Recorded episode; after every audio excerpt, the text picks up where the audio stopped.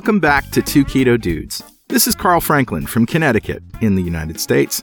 And in February 2016, I put myself on a ketogenic diet to take control of my metabolism. In just two and a half months, I managed to reverse all my markers of type 2 diabetes with diet alone. As of now, I'm 80 pounds lighter with no signs of diabetes or heart disease. Hi, I'm Richard Morris in Canberra, Australia, and I've been on a ketogenic diet since April of 2014 when I read a book by a, a Professor Stephen Phinney, called The Art and Science of Low, low Carbohydrate Living. Yeah. Uh, when I started, I was very sick with complications from type 2 diabetes, and within six months of starting a ketogenic diet, all of my biomarkers of disease had disappeared. I've lost about 100 pounds. I've completely turned my health around. And this show is a document of our experiences thriving for years in nutritional ketosis. And reversing diabetes. Yeah, and hopefully that might help a few people who are curious about this kind of dietary hacking. Yeah, we're not doctors. We don't want to give any medical advice, but we are keen to share our own experiences. We're actually both software developers, so we're not afraid of a little technical detail, are we, Carl? Non. We've done some research into our own deranged metabolisms and the science behind them, and we share studies that we found in the show notes. And you'll probably work out pretty quickly that we're both foodies. We love to cook and we love to eat. In every episode, we both share a keto recipe that's not bad. Yep. It's not bad. hmm So let's start podcast number 141. The grandfather of the ketogenic diet, Professor Stephen Phinney. Heard you say you're due for a little. So, Richard, do we have any apologies or corrections from last week's show? Yeah, that was uh, show 140, Low Carb Sydney with Dr. Paul Mason. Yeah. I think Paul got everything right. Uh, we probably didn't. So, you know, you know how it goes. But nobody's called us out on it yet. Yeah, they haven't. If you heard anything you didn't like, let us know. Dudes at 2ketodudes.com. Right. So let's revisit what a ketogenic diet is. Sure, it's a ketogenic diet is uh, one that puts you into a state of ketosis where you burn fat for energy rather than glucose. Yes. Um, and the, the easiest way to do that is just don't give your body any glucose to burn and it will be forced to burn fat. Um, and the the easiest way to do that, 20 grams or less of carbohydrates. Our guest who invented nutritional ketosis says below 50, uh, but some people will need to go to 20. Um, moderate protein, uh, we use between one and one and a half grams per kilogram of lean body mass. Um, we get all of our energy from fat. Yep. And, you know, if you're just starting, uh, listen to our starting keto show at start.2keto.com. Well, buddy, how was your week? Uh, it was pretty stressful, actually. I've just finished my biology exam. Um, and I think I aced it actually. I think I did pretty well. Uh, it was a three hour exam and but at, at, at the two hour mark, I, I was done and I stood up and I, I think I was the first or second to, to leave and, uh, um, either I aced it or I have no idea what I'm doing. so we, we shall see with in my exam results. Um, also, I've started Carnivember, which is uh, a, a a month of eating only meat, salt, and water. Um, I'm also eating a little bit of dairy. I'm eating eggs, although I haven't eaten any eggs so far in the month.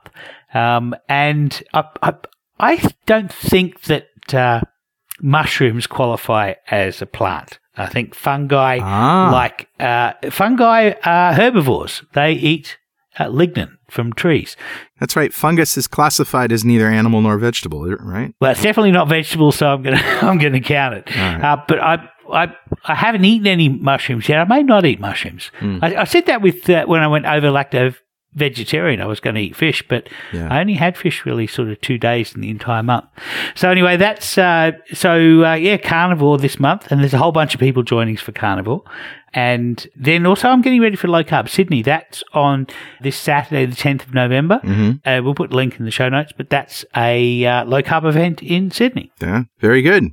which I'm emceeing at. So that's my, my week. How was yours? Pretty good. I'm also starting Car November, but I'm doing it a little differently. I guess I'm going to call it Carl Car November or Carl November. I don't know. Whatever. Carl Vember. Yeah, Carl November. So I'm eating only animal products with the exception of garlic and herbs. hmm So that's pretty much it. I'm I'm going to have, you know, cream, heavy cream. I'm going to have butter. I'm going to have Mhm. eggs. I haven't well, although I just started yesterday, I haven't had any eggs yet, but and uh and I'm and I'm allowing myself a little garlic for flavor and, Okay. and herbs. So no veggies to speak of, but I hope that will uh, give me the same effect. Hoping. Yeah. Hmm. Um, also, uh, I've been editing some of the videos from Low Carb Houston. And Yeah, you got that was a pretty quick turnaround. well, yeah, the system that we're using is pretty sophisticated and it's fairly new. It allows us Mm. to stream, and as we're streaming, we're also recording, and we're switching the cameras live. And Yeah. as we do that, the recording gets those edits as well. So we Mm. have two cameras plus the slides, and we can swap back and forth between them. We can go up to three cameras, but I only brought 2 Mhm. with me. Mm. And then as soon as uh, the stream is over, that entire um, stream is a YouTube video and it's all edited. Nice. Now, it's not Mm. perfect. It doesn't have perfect audio levels or quality. And, you know, the camera colors need to be fixed a bit. The video uh, Mhm. coloration needs to be fixed. So, That's post production. yeah, so a little post production. But Mm-hmm. here's what we're doing, folks. We've announced the date for Keto Fest 2019. Sure have. It's officially up there at ketofest.com. Mhm. Uh, it's the weekend of July 20th, Yeah, 2019. it's going to be the 50th anniversary of Neil Armstrong's uh, uh, Great Leap for Mankind. That's right. So uh, I'm not sure what the theme is going to be because I mean the first Keto Fest theme was uh, uh, Pay It Forward, and the second one was um, Expand Your Community. Yeah. Um, this one I don't know what it's going to be. It might we might uh, have a riff on the idea of Michael Collins who um, orbited the moon, not knowing whether he was going back by himself or with uh, two guys and some moon rocks. So. Interesting. Um, yeah. Well, I don't know. We're gonna we're gonna come up with a really good theme, but you know, we'll do a uh, Joseph Campbell thing on a hero's journey, maybe. Uh, well, Yeah, I we- like that. We have a lot of time to think about that. We have a lot of stuff. but one thing. I want to mention is that there's a, a form at ketofest.com Mm, where you can, you know, put in your name and email address and just sign up to be notified when the Kickstarter goes live. Now, yeah. we have a tentative date for the Kickstarter to go live. That's going to be February 18th.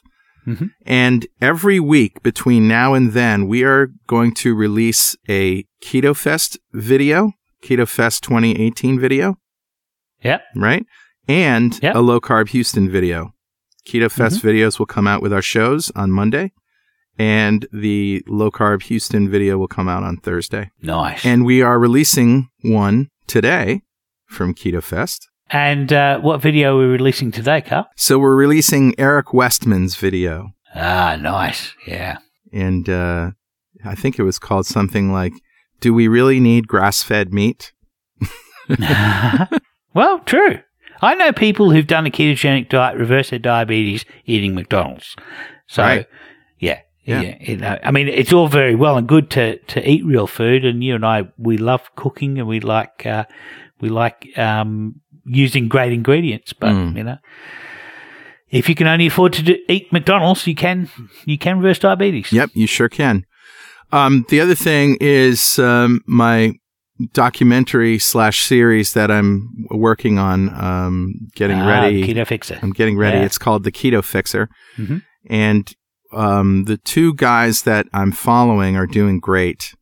Uh, Ron and Dave are their names, and they're Nice. they're both absolutely crushing it. And I was approached by a friend of mine who's really heavy and really sick, and uh, he wants to do it. And and I'm thinking I'm going to make him the sole subject of the documentary. Um, the guys Okay. that I'm doing right now, uh, I'm going to use in a in a trailer, and Yeah. I might actually take their stories and make them separate videos. Um, but but I think that uh, this this one guy um, is going to have a really dramatic success. I'm hoping anyway. I haven't. I, I have no reason to doubt that he's going to just shred it, but uh, Yeah. it's going to be a dramatic, dramatic uh, thing if it happens. Cool. Yep. Well, I'm I'm actually working on a uh, video series myself. Uh, as soon as my exams are done, I'm going to do uh, some videos debunking bad science journalism. I love it. So, you know, all these articles about uh, how ketogenic diets will cause you to live less long Yeah. and how uh, people, uh, diabetics, can uh, can reverse their diabetes on a vegan diet. Right. I'm going to drill into the science. So that that brings us to the topic of uh, of projects and uh, how we get funded, uh, and everything that we've done, whether it be Keto Fest or uh, the ketogenic forums or this uh, podcast or any of the other podcasts we've done, have all been listener funded. They've Right. all been supported by listeners, and some of our listeners have got deep pockets, and they've uh, helped us quite well. Um, and uh, some of our listeners, uh, you know, have small amounts every every month. Uh, somebody somebody reverses their diabetes all the time. Um, Right. Yeah, on a ketogenic diet, and uh, people are very grateful. And we would just like to thank everybody who's done that for us because that's enabled us to do what we do. Yes, and uh, up till now, we've been able to afford it because of some of our deeper pocket contributors. Um, Yeah. But that is changing, and uh, we're going to need to rely more on our Patreon account uh, to fund these things that we're doing. And that's where you come in. If you're not already a Patreon, please go to patreon.2keto.com and help us because we're doing this as a hobby right now. And Mm. we'd really, I would prefer not to have to go get a full time programmer job to pay my mortgage. and I would prefer to keep doing two keto dudes and keto women, keto families, and keto kids uh, for for all of you guys for for years and years to come. So please help us do that by going to patreon.2keto.com and making a pledge. All right, enough of that. Let's give away some swag. Sure. Every show, we pick a lucky winner at random from the members of the Two Keto Dudes fan club. Yep, and today we're giving away a treasure trove of stuff from vendors we like, all of which you can find at fanclub.2keto.com. We also need to mention a caveat. Most of our vendors can only ship inside the United States. That's right. However, if we happen to pick someone outside the US, we will find something to send you, but it probably won't be all of the stuff in the treasure trove. Hmm. So, who's our winner this week? Today's winner is Stephanie Petinella. Congratulations, Stephanie. Yeah. Let's tell everybody what Stephanie's won. Sure. Well, the first thing we're giving away is a two keto dudes coffee mug that says keep calm and keto on. And by the way, it has our mugs on it. It does. We're also giving away a signed copy of Lies, My Doctor Told Me by Dr. Ken Berry online at lies.2keto.com. And a bottle of Stevia Sweet barbecue sauce, developed by a barbecue restaurant owner who plans to change the restaurant industry forever. Only two carbs per serving. Online at steviasweetbbq.com. And a cheese making kit from Wine and Whey. Pam Zorn gave everybody at Keto Fest a kit so they can make their own fresh mozzarella. That's available online at wineandwhey.com. That's W I N E A N D W H E Y.com. and a six ounce cup of beef bone broth concentrate from Birthright Nutrition. Just add water, heat, stir, sip, and enjoy. Jam packed with good stuff. More at birthrightnutrition.com. We're also giving away a bottle of Remag Magnesium Solution developed by Dr. Carolyn Dean, along with a copy of her protocol and the Keto and Magnesium Manifesto online at magmiracle.com. And we're also giving away a big bottle of fasting drops from Keto Chow. It's a well formulated blend of electrolytes, and you just drop a little in your water, and fasting is a breeze. Online at fastingdrops.2keto.com. And two bottles of Sated, one chocolate, one vanilla, online at sated.2keto.com. And from Keto & Co., a sampler six pack, bag of brownies, four bags of different flavored cauliflower rices, and a bag of flatbread. Online at ketoand.co. And finally, a bag of everything bagels from Fox Hill Kitchens, made with yeast, but no wheat or gluten, online at bread.2keto.com. And if you don't want to wait to win some swag, you can buy all sorts of it online at gear.2keto.com. I think it's time for a little segment we call. Short and sweet. What you got, Carl? All right. Well, we got a new review on Apple Podcasts, and of course, that was iTunes at one point. So if you don't know what that is, there you go. And uh, man, the number of five star reviews that we have is almost embarrassing. Yeah. But but it's great to hear these stories. So uh, this person says, "Thank you for being honest, scientific, and joyful." yeah. Whenever I cave or crave, this podcast and the forum get me back on track. Sure, I've lost 60 ish pounds, but more importantly, my physical and mental health has improved. Being 38 years old with a two year old and a daughter due any day, I know this lifestyle and podcast will give me years to enjoy my family.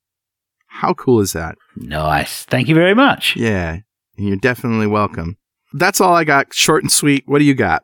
I've got a dumpster fire that I started on Facebook. Oh, no. and it, it, yeah, it, it happened because there was an article in the news about how Australia was uh, on target to eradicate the uh, disease German measles or rubella. Okay. And in fact, I think we've removed all endemic infections of it from Australia. Okay. Um, and I made the comment i- on Facebook, you know, that this is what happens when you get herd immunity high enough. The virus cannot spread fast enough to sustain that type of rolling contagion that we used to have uh, in the 90s. Um, Okay. And it, it happens once a, a population goes above a certain threshold. Once people live in a dense enough environment, the distance from one person to the next means that the virus can spread very quickly.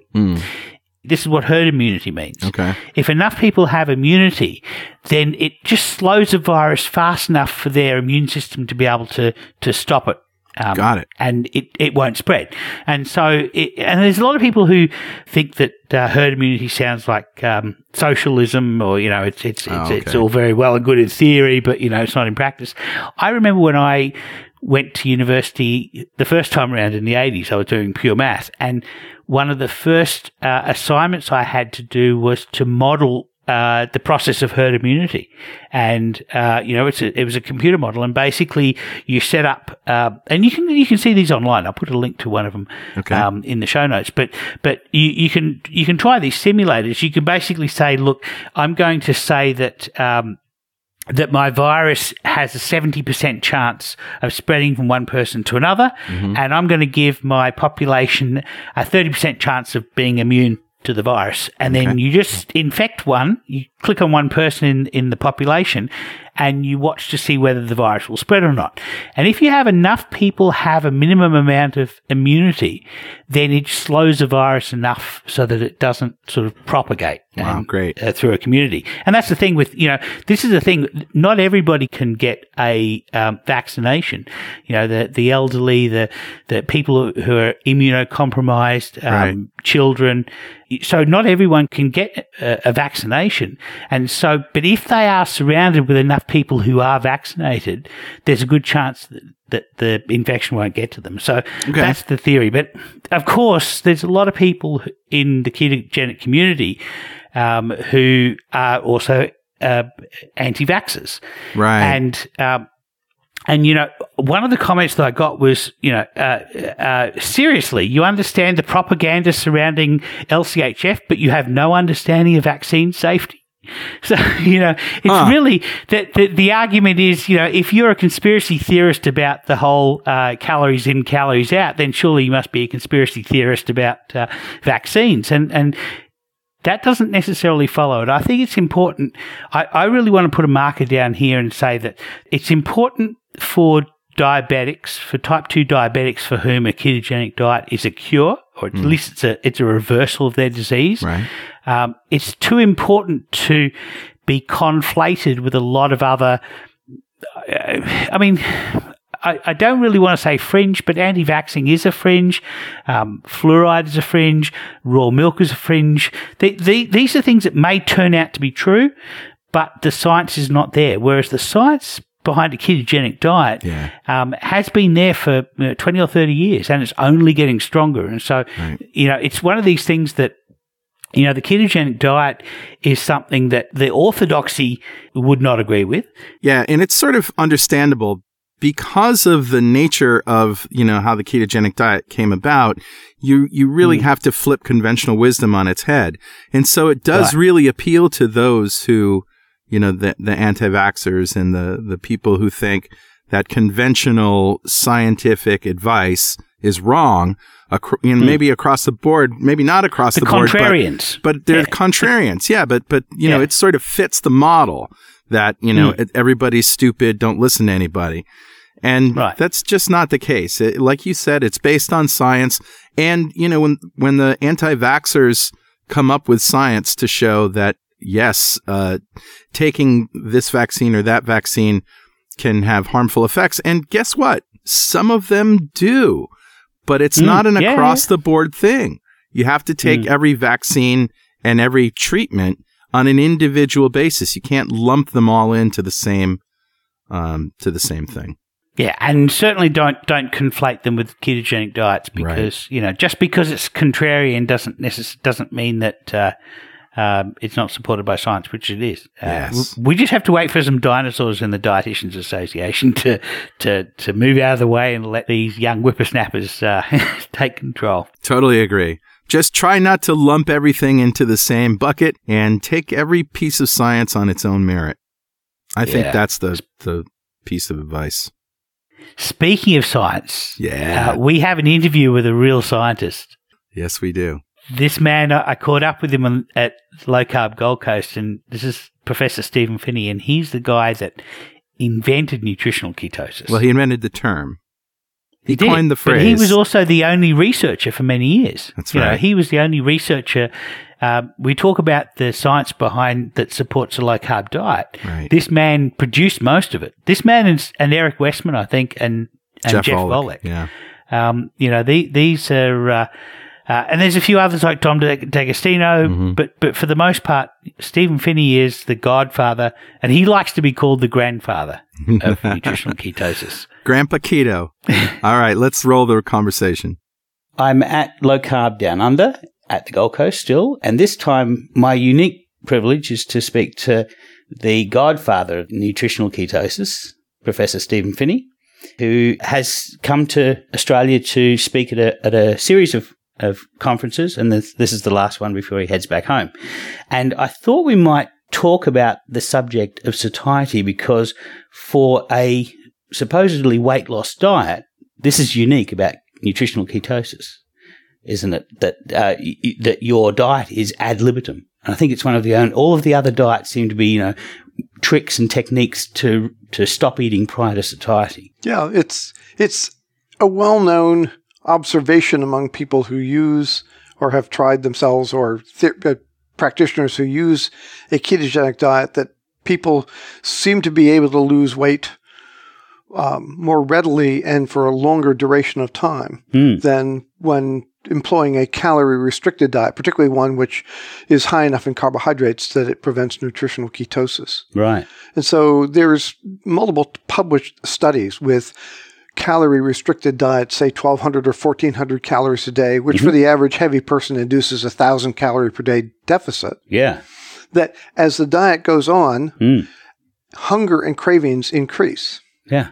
And so there is essentially a some termination point driven by physiological hunger. Your ability to resist. Yeah, it's sort of like resisting a hmm. slow, inexorable force. Eventually, it gets the better of you, and you you abandon the diet. no matter how stoic you are. yeah. Well, there, there are people who can do this for six months and lose a lot of weight. Right.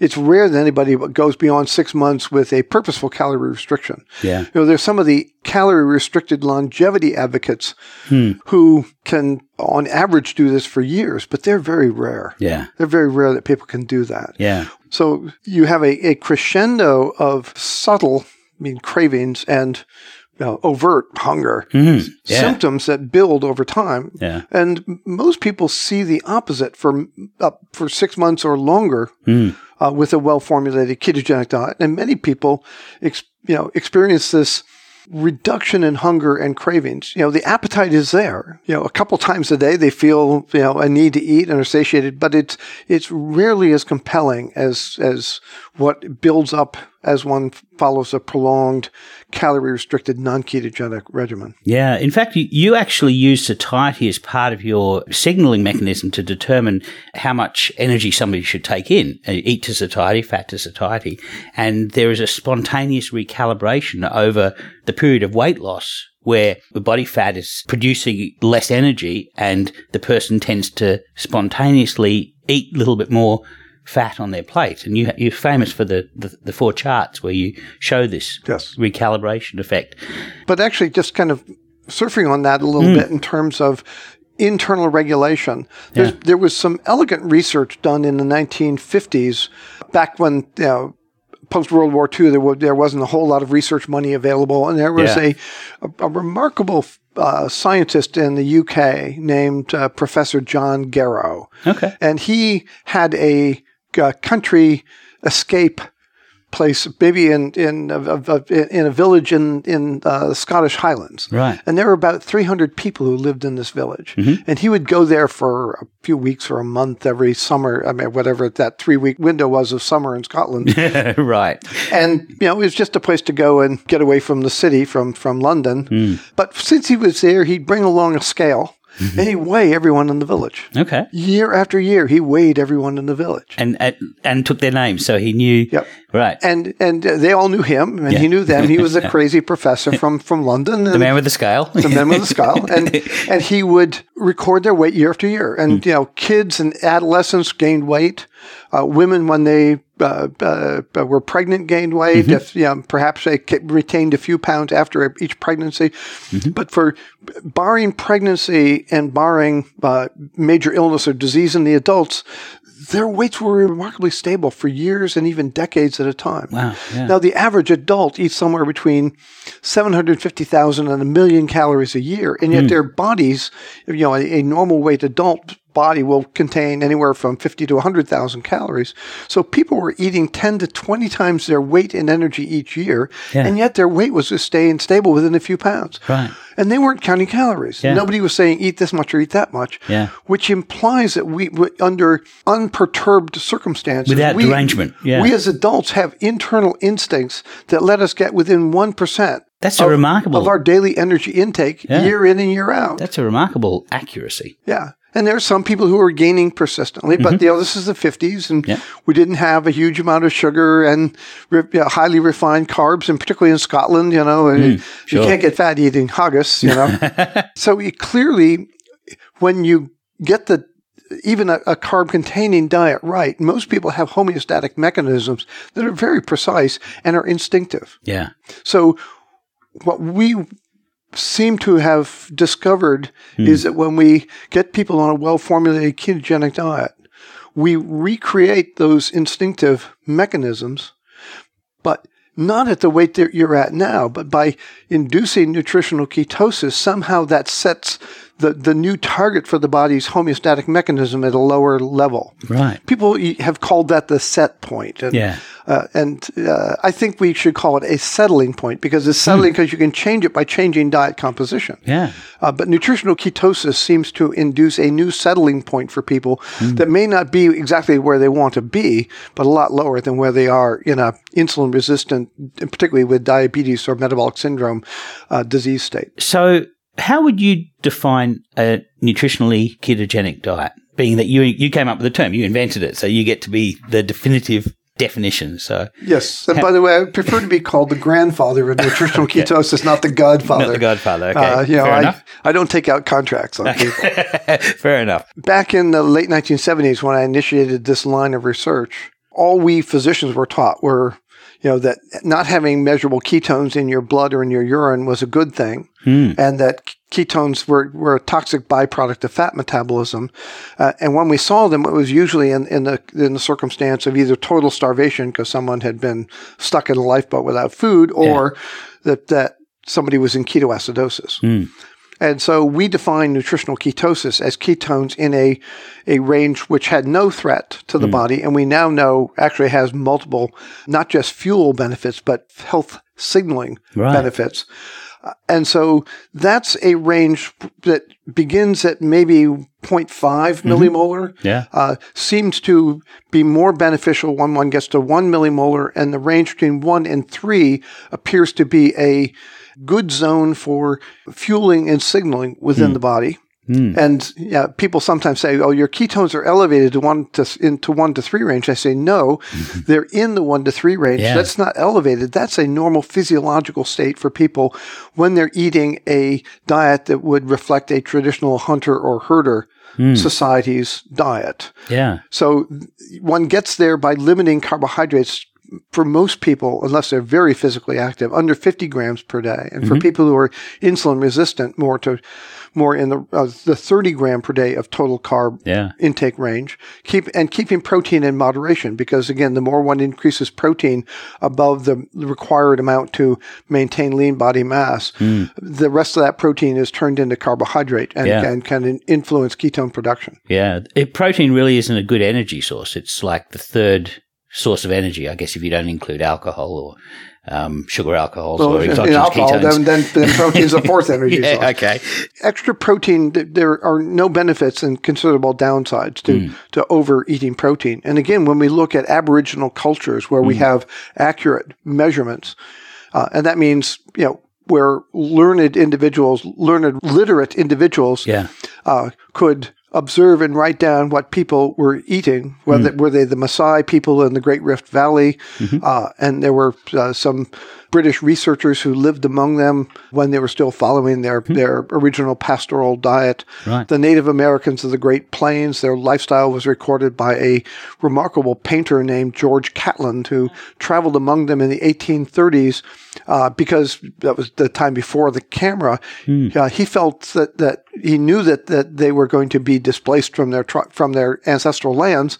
So he took paints and, and paintbrushes and canvases and went west of the Mississippi. And there are now still 250 of his paintings and two thick volumes of his writings that, hmm. that recorded the lifestyle of these people. And the ones who were nomadic and followed the buffalo, who didn't plant corn, beans, Sure. squash, um, uh, lived on a on a, a almost totally carnivorous diet with some gathered foods, uh, but very low in carbohydrate.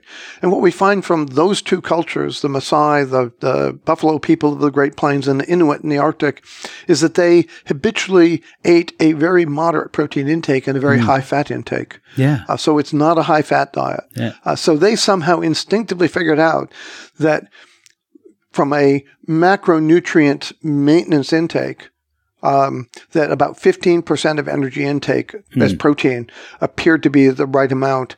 But since the carb intake was so low, that was that put them in the 80% of energy as fat intake when they were maintaining their weight. Yeah. Uh, so it's very different than the high protein diet that many people uh, assume that this is, and, and, and even the, the about twice that protein intake that is typically the target for the paleo approach to low carb nutrition. Yeah, I know that Aboriginal Australians prioritise the, the tail of the kangaroo.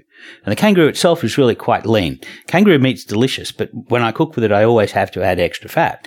Um, but the tail is where most of the fat is. And it's also convenient because it's a handle that you can carry as you're walking you know, through the bush. And so, uh, and so you would see, um, you know, a, a, a, a family group ca- walking, carrying this fatty kangaroo tail uh, by the tail, and they'd toss the rest of the, the, the meat. The the brains would go to the children as as, as baby food. So they'd, they'd, they'd mash the brains up for baby food, and then the hunters would get the tail at priority, and then all of the lesser people in the in the family would get more lean and more i- increasingly more lean meats. So they also used to hunt the turtles only in the season where the turtles were fattest. And so they, they, and- and this is, Australia is, is unique in that it's a continent that doesn't make a lot of carbohydrates. I think our most carbohydrate laden grain is wattle seed, which is only 10% carbs. 10% starch. So, um, and also, I think the, the only real sugars are from insects, honey ants and bees. And, and so there's not a lot of sugar here. So this is a population of people who couldn't live on a high carbohydrate diet. And as you say, they, they instinctively, possibly over 60,000 years, that instinct kicked in. They, they, they developed this, this eating practice, which, uh, uh, as you say, is, is, you know, it's, it's, it's mostly energy from fat. Sure. Among the people who uh, followed the buffalo Mm. in their seasonal migration, Mm. um, they in the in the fall they the the the, the time to to for their major hunting was was in the fall when the buffalo had built up uh, subcutaneous fat for Right. both energy reserve and and and insulation. Yeah. And some buffalo males would have a back hump, a- Hmm. a, a hump of fat on the rear part of their back that would weigh up to 100 kilograms Wow. A couple hundred pounds of Yeah. fat. And you know, you skin the buffalo, you take off this. literally, have two people carrying the saddle of fat. Uh, and of course, they would save that. They'd dry the meat. They'd make something called pemmican. So they'd dry the meat, either sun dry it or smoke it to dry it, Yeah. pound it into a, a, a, a soft fibrous mix, Hmm. in a- put it, stuff it into a rawhide sack, and then pour in the rendered hot fat Right. and you'd get this block of meat encased in fat. And Yes. of course, this is ruminant fat, so it's solid at room temperature, kind of like butter. yeah. A little more higher in, in fat or in, in saturated fat than butter content. Hmm. And you could carry that sack with you for months, if not up to a year. Uh, and the energy density was such that if you're in camp not working hard, you could live on a pound of that pemmican per day. That's incredible. Um, yeah. So they treasured the fat. But in the spring and early summer and late winter, when the when the fat amount was reduced, as you say, they would selectively consume the animals. Uh, and the the treasured parts were the fat around the kidneys. Um, the tongue, the tongue always had fat in it. The and tongue's bone, quite fatty, And yeah. the bone marrow. and you would find these piles of cracked uh, buffalo long bones. Yeah. You know, smash them open with stones and scoop out the marrow. Hmm. Uh, and of course, before they got the horse, they were dog people. Yeah. Uh, they lived for 10,000 years with dogs. Right. They only had horses for the last 300 years before they were sort of driven into reservations by, Sure. by people with guns. Right. Um, but again, they the, the dogs got the lean Yeah. because dogs can live on up to 50% of their energy intake coming from, from the From lean- protein component yeah, of food. yeah. Whereas humans, if we go over 30%, we begin to get sick. Yeah, I think it's the. I, I saw a paper that said that the process ureagenesis saturates at roughly 3.3 grams per kilogram of lean body mass intake. So, so that really, that's really the cap. And above that, some people can can make urea better than others, uh, but above that, you start getting into the danger zone. I think that you. I remember you talking about um, uh, rabbit starvation, mal de caribou in Arctic explorers. And that is, that's really where you get this cap of amount of energy that you can get from protein. Sure. Yeah, the Inuit knew that in the springtime they had to find sources of fat, and so they would get out um, when they came. Uh, they would be out on the ice hunting seal, um, but once the ice broke up and until the caribou returned, um, it was a period of privation, and they, their weight would cycle. Yeah. up- with the availability of the hunt. Um, uh, but they also had uh, early runs of fish, and there are certain fish, and certainly eels were a, Ah. a rich source. Real eels, interestingly, are about twenty five percent by weight fat, Really? uh, and so Appa- apparently, Ancel Keys was a famous eel physiologist. oh, I heard. I, I did not know that. No, He- apparently. and a few times I met him, he didn't didn't brag. he didn't mention that. it. so I, I hear a lot of people talking about, um, uh, you know, I, I eat a lot of protein and I still make ketones. Are they are they necessarily on a, a ketogenic diet? I guess if they're making ketones, in theory, it's ketogenic, but it's not nutritional ketosis. Yeah. If, if one is not eating any dietary carbohydrate, um, although any visible carbohydrates from. Right. vegetable sources or, or grains, Yeah. um, uh, and one eats you know two and a half grams of protein per kilogram reference body weight, Hmm. Um, one can still be in ketosis. Yeah. But the ketones go, are somewhat higher when you're at 1.5 grams per kilo. Yeah. Um, so you know, someone can follow a you know, you know the current kind of concept of a carnivorous diet Mm. uh, in the uh, you know uh, two to three gram per kilo protein intake range, Right. uh, and still have ketones. Um, again, the more insulin resistant a person is, the, the, the greater the tendency for them to be held down. Yeah. The more physical activity someone has, particularly endurance physical activity, that's a factor that helps bring ketones up somewhat Right. but the uh, when we do give one point in, uh, in my study on bicycle races that we published in 1983, we gave them 1.5 grams per kilo as as um, um, meat and fat Yeah. um, with uh, no vegetable matter, Mhm. Uh, and their ketones averaged about 2.5 millimolar. Yeah.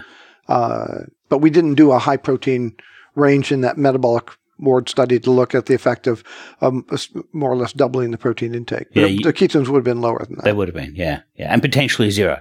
P- Potentially they'd Well, potentially, was certainly under uh, 0.5. Yeah, yeah, okay.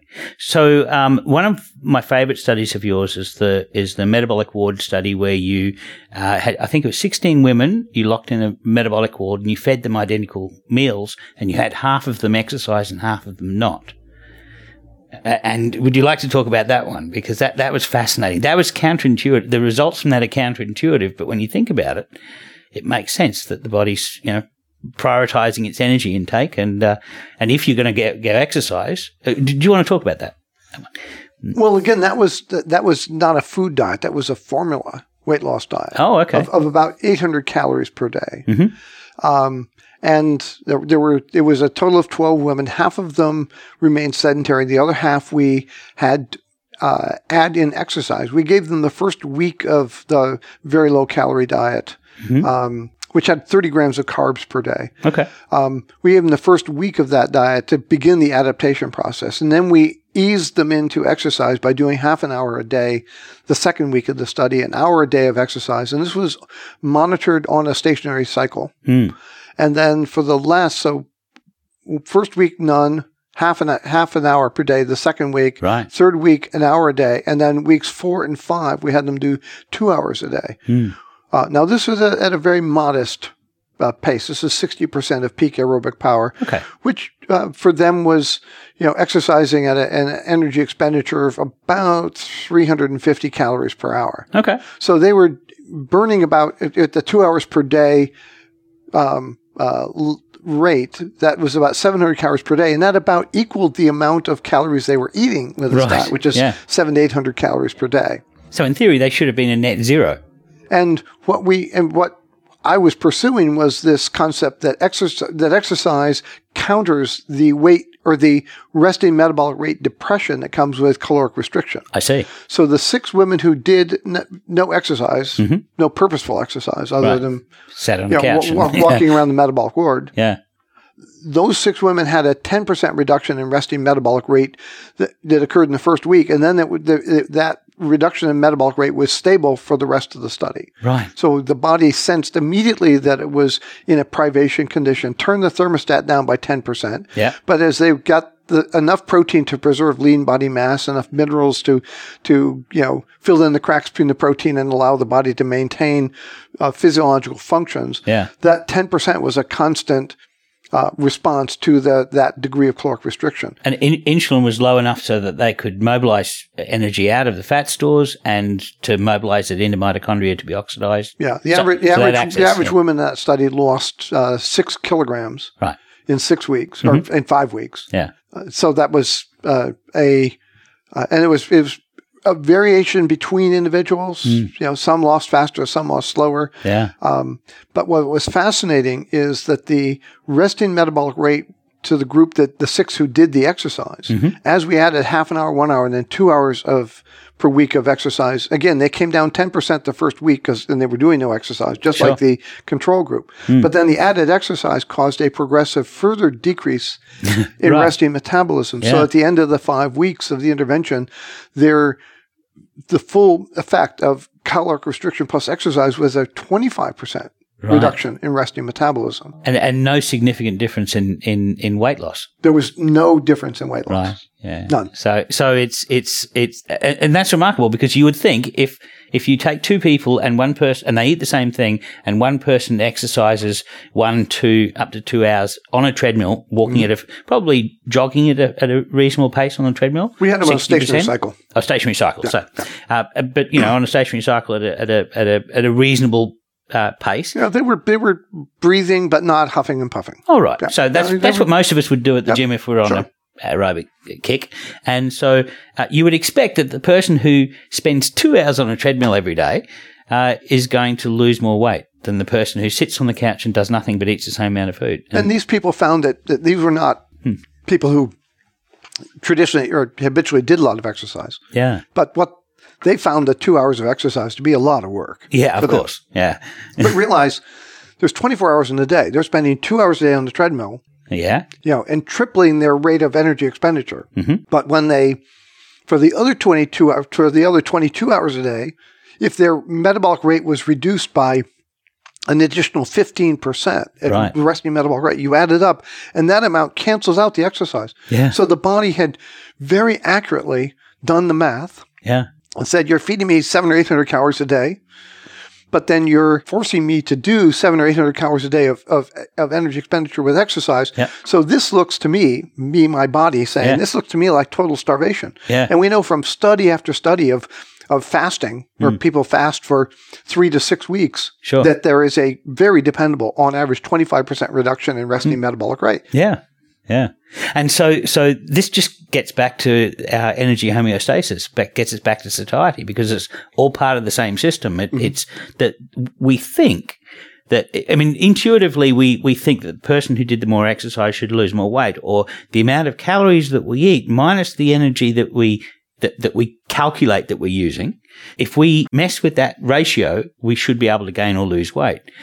And it, it, it just shows that the body is a little bit smarter than that. Mm-hmm. Our our energy output is linked to our energy intake. It's it's a, in mathematical terms, it's a complex function. So Uh, I- yeah, I wouldn't. uh, no, Just correct that. that Okay. I wouldn't say smart. I would say that we have a highly evolved, instinctive mechanism that we don't control intellectually yes, that regulates our energy balance. Hmm. And when we undergo periods of privation, the body goes into uh, conservation mode. Mm-hmm. And most people, when they're overfed, it increases their resting metabolism. But some people increase much more than others. There's some people can who can overeat a lot and their metabolism speeds up and they'll burn that extra off. Other people, their body says, "Good, great, thanks. I'm going to put it in, put it in the bank account." yeah, Um, so, you know, we, there's inter, inter-individual variation to that response, but we all have highly evolved autonomous regulatory mechanisms. yeah, And so, again, the, the,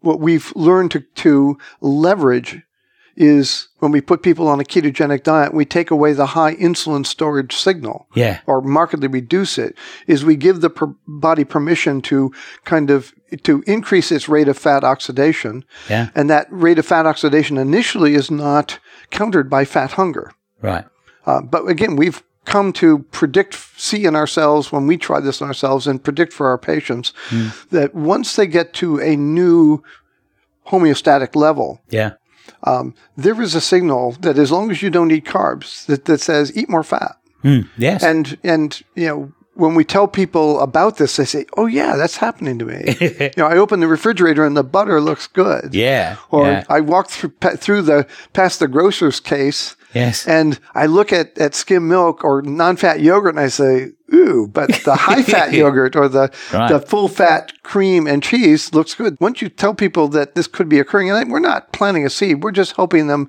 um, see what what is instinctively there driving their their desire to eat. Yeah. That uh, it appears the body can adjust what looks good to it to uh, match its physiological needs. Yeah, something in our environment perturbed us, it deranged us. And, and some people have said it's seed oils, high amounts of polyunsaturated oils in our diet, or trans fats, or carbohydrates. Um, and, but whatever it is, wh- whatever thing makes us go off the rails, we definitely go off the rails. I was, I, I was 150 kilos, and I when I went on a ketogenic diet, within about five months, I was 100 and, 103 kilos was where I, I lighted, and I've gotten down to 101 various times, and I'm currently 106. And that's been for how many years now? It's four years, Yeah. and, and I I eat to satiety. I um I eat ad ad libitum. I eat whatever I want as long as it's not carbs. And in that interval of time, you've probably eaten, I'm guessing this is going to horrify you, 4 million calories. Okay. And yet your weight has varied four kilos, Yes. Which means uh, 20,000 calories out of 4 million. You can Yeah. do the. Yeah. Exactly. Yeah, yeah, yeah. The, and you haven't counted calories in that time period, I not guess. not once. Yeah. I, I have I have measured what I ate sometimes because Mm-hmm. I, I do various N, N of one experience experiments as we all do. Mm-hmm. But um, it's a little bit like uh, I just turned down the thermostat and then the AC and the heater did all of the job of of regulating the room to the new to, to the new normal. But that um, um, that it, was it was effortless, and what makes it a, major epiphany for me, and what caused me to then become a podcaster and then go back to school to do biochemistry, was that I went for twenty years unable to control, knowing that I had to eat less or move more, unable to do either, and all of a sudden, I make a slight change. It's just a remarkable thing. So it, it, it, it is the hallmark of the of the the ketogenic diet or nutritional ketosis, and you've actually shown experimentally and clinically um, with the Virta study. You you you work for a company called Virta. You're the chief medical officer, and uh, with uh, Sarah Hallberg, who's been on our podcast before, uh, you've done an interesting experiment, haven't you? Could you, would you like to talk about? a, we've had the opportunity to do a fascinating experiment. it's basically a proof of concept around some of the, the uh, you know, based on some of the prior shorter term research that Jeff Volek and I have done, um, uh, in in which um, we've taken in previously people with metabolic syndrome, which is pre-diabetes, which is associated, like diabetes, with underlying insulin resistance and inflammation. Yeah. And with a well formulated ketogenic diet, we see a prompt, before major weight loss, a prompt reduction in insulin resistance and a prompt reduction in inflammation biomarkers. Yeah. And we do that with patients who have weight to lose uh, without counting calories, just holding carbohydrates low enough and protein in moderation so they go into nutritional ketosis. People without counting calories lose quite a bit of weight. And typically it's in the 10 to 20% of their uh, uh, initial body weight. I think for me it was 33%. Mm-hmm. So in the end, so Yeah. Again, you're maybe I'm an outlier. Well, I, I would say you're you uh, uh, have brought a unique uh, perspective to this that, that probably enhances your ability to do this because of your desire to understand the process.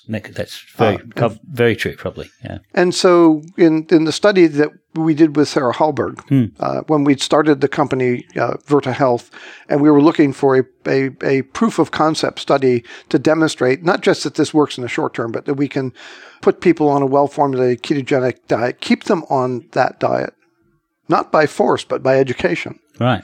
And They're, they're help- willingly on it. They're, they're, they're Help- help- invested in it. Yes, Yeah. Hmm. help them perceive the the the biochemical benefits. You know, we, they test their ketones with a with a, a blood fingerstick blood ketone meter, but these are people with type two diabetes, and they're testing their glucose, and they're seeing values their their their elevated values come down to the normal range. Yeah. Uh, oftentimes, quite promptly, they're getting off of medications uh, that had unpleasant side effects and cost them considerable copays for uh, in terms of cost of medication. So there are real observed benefits. Um, uh, and then they're, they're, of course, with diabetes, they're tracking this biomarker called hemoglobin A1C. And, you know, for some of them had diabetes for a decade. The average person had Right. diabetes for six years when we enrolled them in the study. And, you know, for six years, their physicians had been, you know, begging, cajoling, or even wagging their finger at them saying, get your, you know, you got to get this thing down. You Yeah. got to eat less, less Move calories, move more, Yeah. uh, lose some weight. And of course, then they're giving them medications that make insulin, either insulin or sulfonylureas that make insulin go up, which counters the, Yeah. the body's ability to burn fat. Yeah. Uh, and yet, when, when people start seeing success, it's a, you know, and they're empowered by that process. It's before weight loss, too, a lot of these things. So Yeah, they, the- they're probably seeing glucose. go we, we get we, we reduce medicines by more than ha- medications for diabetes by more than half, and much of that occurs, almost all of that occurs in the first month or two, Yeah. and yet the weight loss goes on for eight months. Yeah. Uh, the weight loss is again, people are eating fat to satiety, Mm-hmm. protein in moderation, and carbs being restricted so that they keep their ketones up in the desirable range above 0.5 millimolar. It's just the They're not, homeostasis they're not counting calories, Yeah. and yet uh, the weight loss isn't you know super fast. But uh, you know, we, we, we saw on average in this group of over you know 260 people with type 2 diabetes, the average weight loss was 12.5% at eight months. Wow. And then it flattened out and stayed constant out to the end of the first year. That was pretty much my experience. And then I, I, I, I maybe went up a very small, modest amount, Mm-hmm. maybe 10% of, of a retracement, but, but insignificant for, you know, a, for, for- I'm, uh, you know, it's a satisfactory weight loss. If, you know, I tell people this who hit a plateau all the time, you know, just think, you know, you're, you're however many, you're kill, so many kilograms away from where you started and you're complaining that you went up one or two kil- kilograms and you, you know, and that you can't lose that last 10 kilograms of uh, fat that you'd like to use. But, the, you know, so far you've come, you know.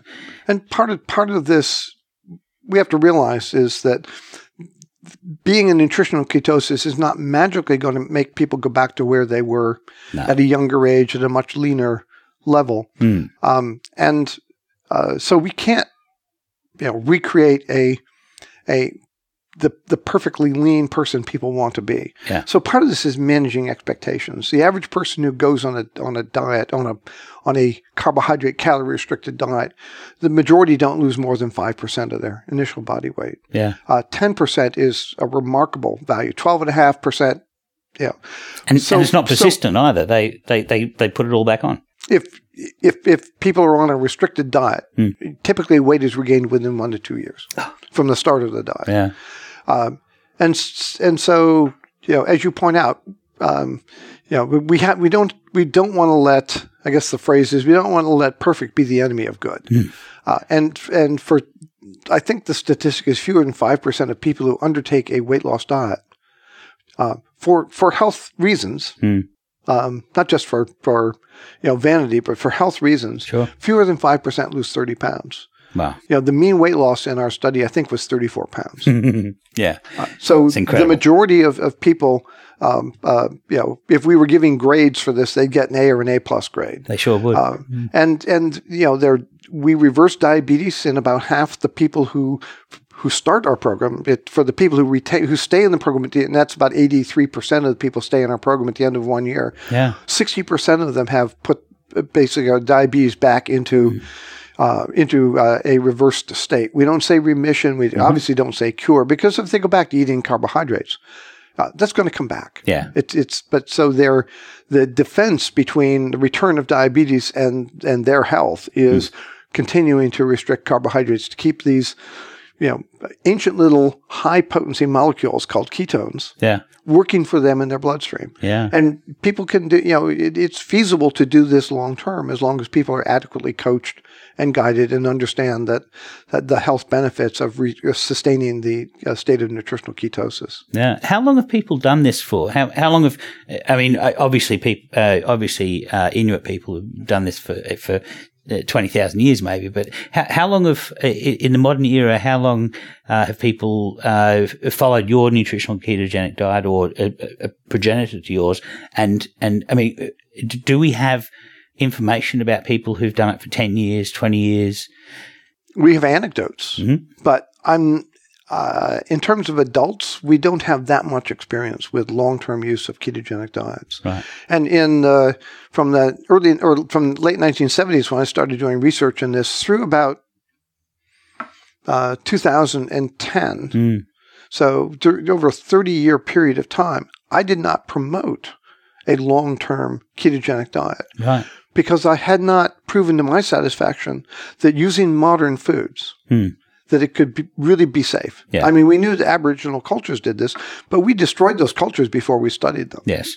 I mean, we have some pretty good evidence around the Inuit, um, fairly good evidence in terms of the Maasai, but we don't have detailed records of, of what, if any, plant foods they ate. It is said that among the nomadic Native Americans who, who lived on the buffalo hmm. and followed the buffalo, it's said that the women tended to eat gathered foods Yeah. particularly during pregnancy. And mm-hmm. you can make, you know, there, there is a need for magnesium and potassium and phosphorus, and it may be more than you get from getting enough um, energy from from a moderate protein intake. Hmm. Um, so we didn't know the safety factors, and of course, there's this tremendous fear of fat that we have, and the idea that you feed someone seventy or eighty percent of their daily energy intake as fat is horrifying to anybody with with you know a, a basic or advanced nutrition education. Uh, and so I didn't I didn't want to advocate something we hadn't proven safe. So working with Jeff Volek from 2003 till 2010, we basically researched the, the fate of saturated fats that we're eating, and it mm-hmm. turns out that when you become keto adapted, you you double the ability, the body's ability to burn fat for energy, Right. Uh, both at rest and during exercise. Yeah. In highly trained runners who eat a high carbohydrate diet, we found that the highest fat oxidation was less than one gram of fat per minute at their peak fat burning during exercise. Yeah. This, the, uh, an identical person adapted to the ketogenic diet, not for a few weeks, but for three to six months or longer. Right. And it takes that long. That keto adapted runner can burn fat at two grams per minute Wow. Um, 1.7 uh, grams per minute as opposed to 0.7 or 0.8 grams per minute. Right. So we're so it That's gets the rewriting body. the rec- rewriting the the the physi- books on Yeah, physiology. it's, it's, it's, it's this, the, the, the you know, racing a four cylinder car against an eight cylinder car. And, and the, the, for fat oxidation, a keto adapted individual is an eight cylinder engine in terms of fat power, not four cylinder engine. Right. So they uh, can use fat much faster. And it turns out that the, that the, um, uh, primary fuels the body likes are saturated and monounsaturates, and the saturates don't build up, even though people eat a lot of them, Yeah. because they're being burned for fuel on a real time basis. You know, the tank never doesn't overflow with saturates when it's being tapped into as the body's energy, uh, asleep, awake, running, walking, whatever. I know there are some activists who say on a diet high in animal foods that uh, those are necessarily high in saturated fat, uh, that they are necessarily bad for cardiovascular health because a buildup of saturated fat is linked to an instance of cardiovascular disease. Yes. but potentially those people on uh, that doesn't necessarily mean what you're eating is what's building up. Yeah. It's, It- it's, it- it- there's this old adage that you are what you eat, Yeah. and that's incorrect. Hmm. The correct way to state that is you are what you save from what you eat. right. So the people who preach against saturated fat have it half right. Hmm. That when you take a blood sample from someone and measure how much saturated fat there is in their blood, mm-hmm. and then you follow them for a decade and see what, how many people develop diabetes, heart disease, or or or, or die of, of any cause. Yeah. The higher the saturated fat in the bloodstream, the greater the risk of diabetes, heart disease, and mortality. Hmm. That's absolutely true. It's been Yeah. shown in multiple studies hmm. in multiple countries. But because nutritional ketosis doubles the body's capacity for fat oxidation, hmm. it basically protects the body from that buildup. And so when we purposely feed people three times as much saturated fat per day on a ketogenic diet for 12 weeks Yep. versus a low fat diet with one third as much saturated fat in the diet, and we draw the blood samples, mm-hmm. the and this is these are weight loss diets, mm. about, uh, yes. you know, eaten to satiety in terms of the the ketogenic diet. Mm-hmm. The people on the ketogenic diet actually have lower levels of saturated fat in the blood, despite the fact they're eating three times as much. So it completely destroys this concept that you Yeah. are what you eat. Uh, that you are what it, you you are, you are what's left from you know I After you've used it for energy. I, I eat 10 times my weight in energy each year, and what I have left is what my body's decided to save. And being on a ketogenic diet allow, gives my body much more power Yeah. to sift through those things and save the things it wants to save and not be forced to save things that might do me damage. Yeah, potentially the people who are eating a high carbohydrate diet are less able to metabolize uh, uh, saturated fats, and that's why they're fact- hanging around. In fact, for many of them, the, the, the, if they're insulin resistant, they can't burn the carbohydrates adequately, and that gets turned into saturated fat in the liver. right. And so you actually not only block the body's Hmm. ability to burn the saturated fats that are always there, but it uh, forces the body to make more saturated fats. Wow. Well, this has been a fascinating chat. Thank you very much for this. It's been a great pleasure. And I look forward to seeing the next study coming out of Virta because I know you've got a two year study coming up, don't you? Yes, we're in the process of, of writing our up our two year data. Excellent. So we have it. We've analyzed it. Mm-hmm. The difficulty there is, you know, getting past Peer the peer, the peer reviewed process, which has not been friendly to this in the past, but we think there's there's movement now, and some journals, the editors are Mm-hmm. are more willing to to send their papers out to to potentially favorable review, reviewers rather than sending them out to the ones who would dependably trash us for Yeah. for preaching heresy.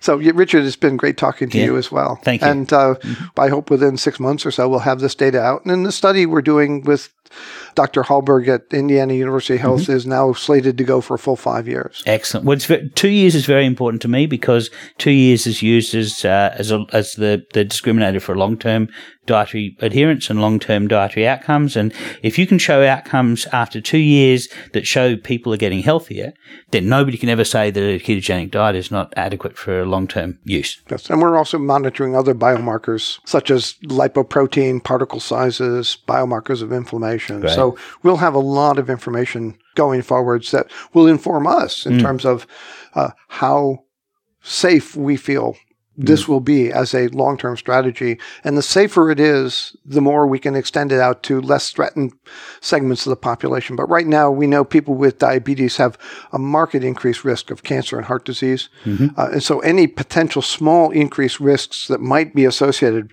uh, with some aspects of this diet are completely counterbalanced by the, the reversing all those risks of cardiovascular disease and, and cancer that, that uh, are associated with diabetes. Great. Thank you. Heard you say you're due for a little.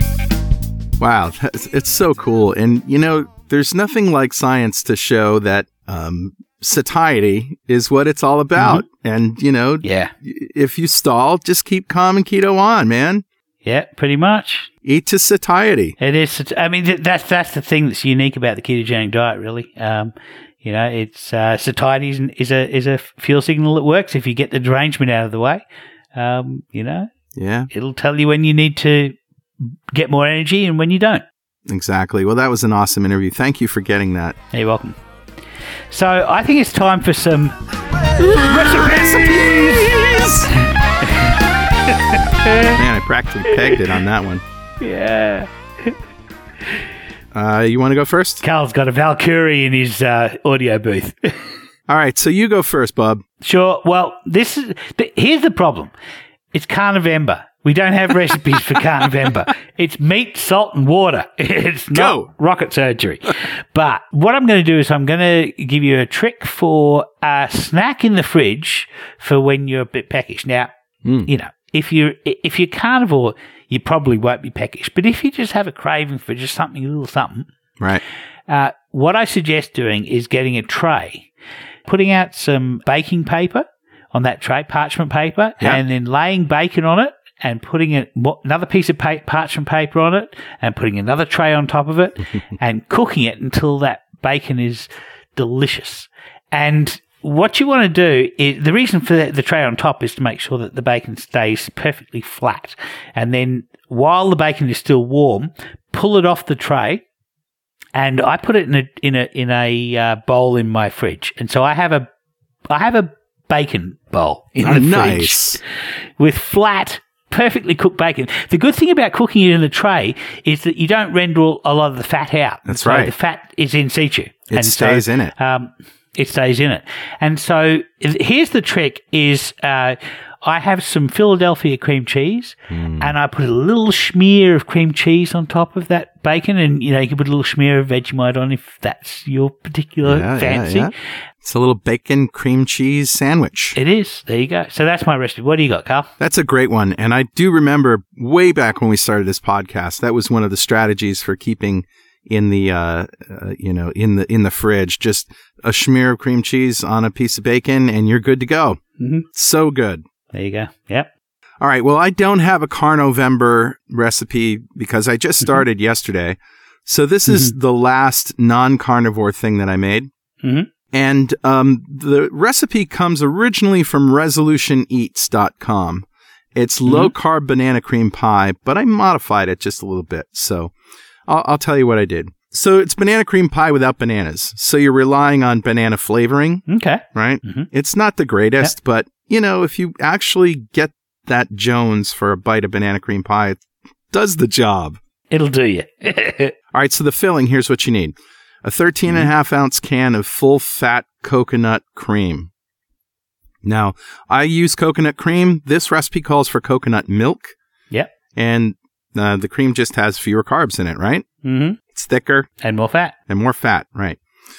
Three large egg yolks, a half a cup of sweetener, and uh, my sweetener du jour is allulose. Loving it, loving it. hmm Yep. A teaspoon of xanthan gum, Mhm. a teaspoon of vanilla extract, a teaspoon of banana extract, and 12 ounces of cream cheese that it's been softened. 12 ounces is one and a half packages of Philly cream cheese, Right. Just so you know. And optionally, you can use some yellow food coloring if you want it to look yellow. It, it does look a little yellow from the egg yolks, but you know, Mm. not as yellow as banana would look. So for the topping, it's basically whipping cream, uh, two cups of whipping cream, but you're going to stiffen it up with gelatin. And so you basically melt an envelope of Knox or whatever unflavored gelatin Mhm. in a few teaspoons of, of water. Mm. And uh, I'll show you how to do that in a minute. You're also going to add a teaspoon of vanilla and three tablespoons of whatever sweetener du jour is, Mhm. you know, that's measured to sugar. Yeah. All right, for the crust, they say use cooking spray. I don't like cooking spray because usually it has flour in it. In Australia, you can get uh, um, coconut oil in a cooking spray. Oh, that's great. Yeah. Yeah, if you can find that, awesome. Um, you can also get these pumps that you can put any kind of oil in, avocado oil, Oh, right. whatever. Yep. And that's mm-hmm. what I use. So you want a half a cup of coconut flour, uh, a cup of superfine almond flour, a third of a cup of ground flaxseed meal.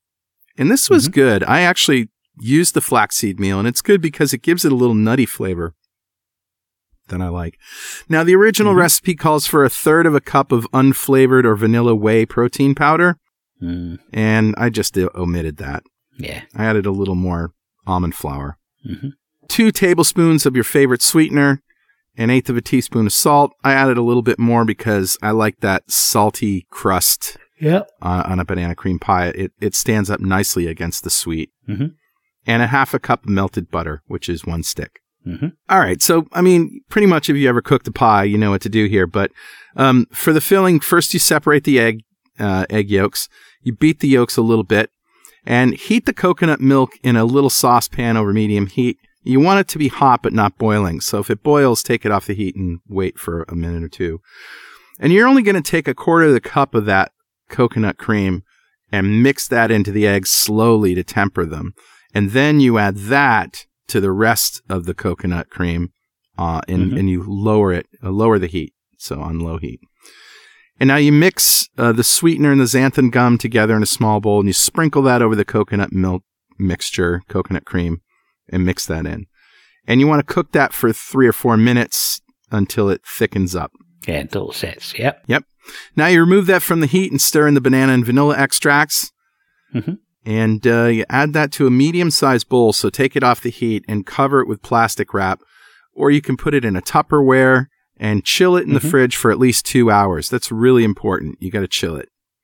It's got to be cold all the way through. So now, while that's chilling, you make the crust. So you preheat the oven to 350 Fahrenheit and you put your cooking spray or whatever it is on the on a pie pan and you mix the dry ingredients together and you add in the melted butter and you just mix it up with your hands and uh, it crumbles and now you just take that and press it into the pie pan with your fingers Mhm. evenly distributed and you want that to run up on the sides and around the little crimpy things that's a technical term crimpy things Technical term, Chevy term. it's a very chefy term, yeah.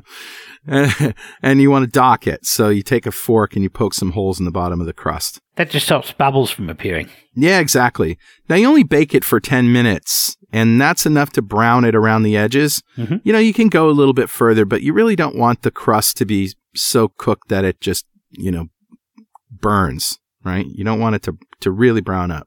No, I've got these uh, little ceramic pie weights that are really good for the.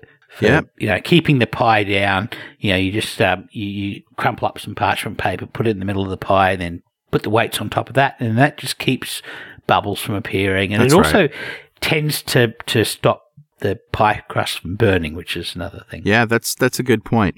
Um, there isn't any baking powder in here, so it's not going to rise. Right. But you, yeah, if you want to take some marbles or some ceramic uh, beads or anything like that and put them in the bottom, that's a classic technique for making pie crust. Uh-huh. Yep. All right, so now you're going to dissolve the gelatin. So what you do is you take a tablespoon of cold water in a small bowl and you sprinkle the gelatin on the top, and you let that sit for two minutes, and that's sort of just softens the gelatin. And then you stir in a tablespoon of boiling water and you stir it all until it's all dissolved. And it's going to be kind of thick, you know, but that's Mm. okay. Yeah. So now you use a mixer and you whip the heavy cream. We've talked about whipping cream before, but what I like to do is take a metal bowl and put it in the freezer for a minute or two. Yeah. And it gets it really cold. You need that. hmm And then you uh, basically uh, bring it to soft peaks and you add in a teaspoon of vanilla extract, three tablespoons of sweetener, Mhm. and then you slowly pour the gelatin mixture in and, you know, scrape it down Right. and get all that stuff in there. Now you beat it up until it's stiff peaks, but Yeah. not until it's butter. You don't want to do that. no, you don't want butter. You, if you have butter, you got to start from scratch again. Yep. So now, in a large bowl, another bowl, you take the cream cheese and beat that until light and fluffy, and it should be softened. You know, it should be sitting out, uh, have been sitting out of the fridge for an hour or so. Sure. And now you slowly beat in the, the chilled pudding, the banana pudding, a little at a time. And if you want your food coloring, you put that in there afterwards. Mm-hmm. Now, the whipped cream, you're going to take half of it and fold that into the cream cheese pudding mixture. And if you've ever hmm folded egg whites, it's the same technique. You don't want to mix it, you don't want to stir it, you don't want to flatten the whipped cream. You want to just fold it over, turn, fold it over, turn. Yep. And uh, now you basically put the filling into the cooled crust, and the Mhm. remaining whipped cream goes on top, and you want to chill that in the fridge for at least three hours because you want the whole thing to set up. And uh, Right. man, it's you know, if you haven't had banana cream pie in years like I haven't, it's it's a welcome taste. Yeah. I tell you what might be useful there is uh, doing it in muffin tins. Do like Yeah. a dozen muffin tins and do little muffins, and then um, you know just put a disc of the of the crust on the bottom, and then yeah, so uh, you know just to portion it into Yep. smaller portions as well. So That's right. Nice. That sounds delicious. Um, it's a lot. Sounds like a lot of hard work for a banana cream pie. It's a lot of work, but you know, if you have family members who really Yeah. want that, you know, sweet Hey, experience. and- Thanksgiving's coming up. Yep. Yeah, you want to put a little bit of effort into Thanksgiving, people? Come on, seriously, get at it. There you go. Oh, and by the way, Thanksgiving is coming up, and we have uh, um, a whole series of Thanksgiving recipes on our blog, which we'll put in the show notes. We do. And that's it. Uh, that sounds awesome, mate.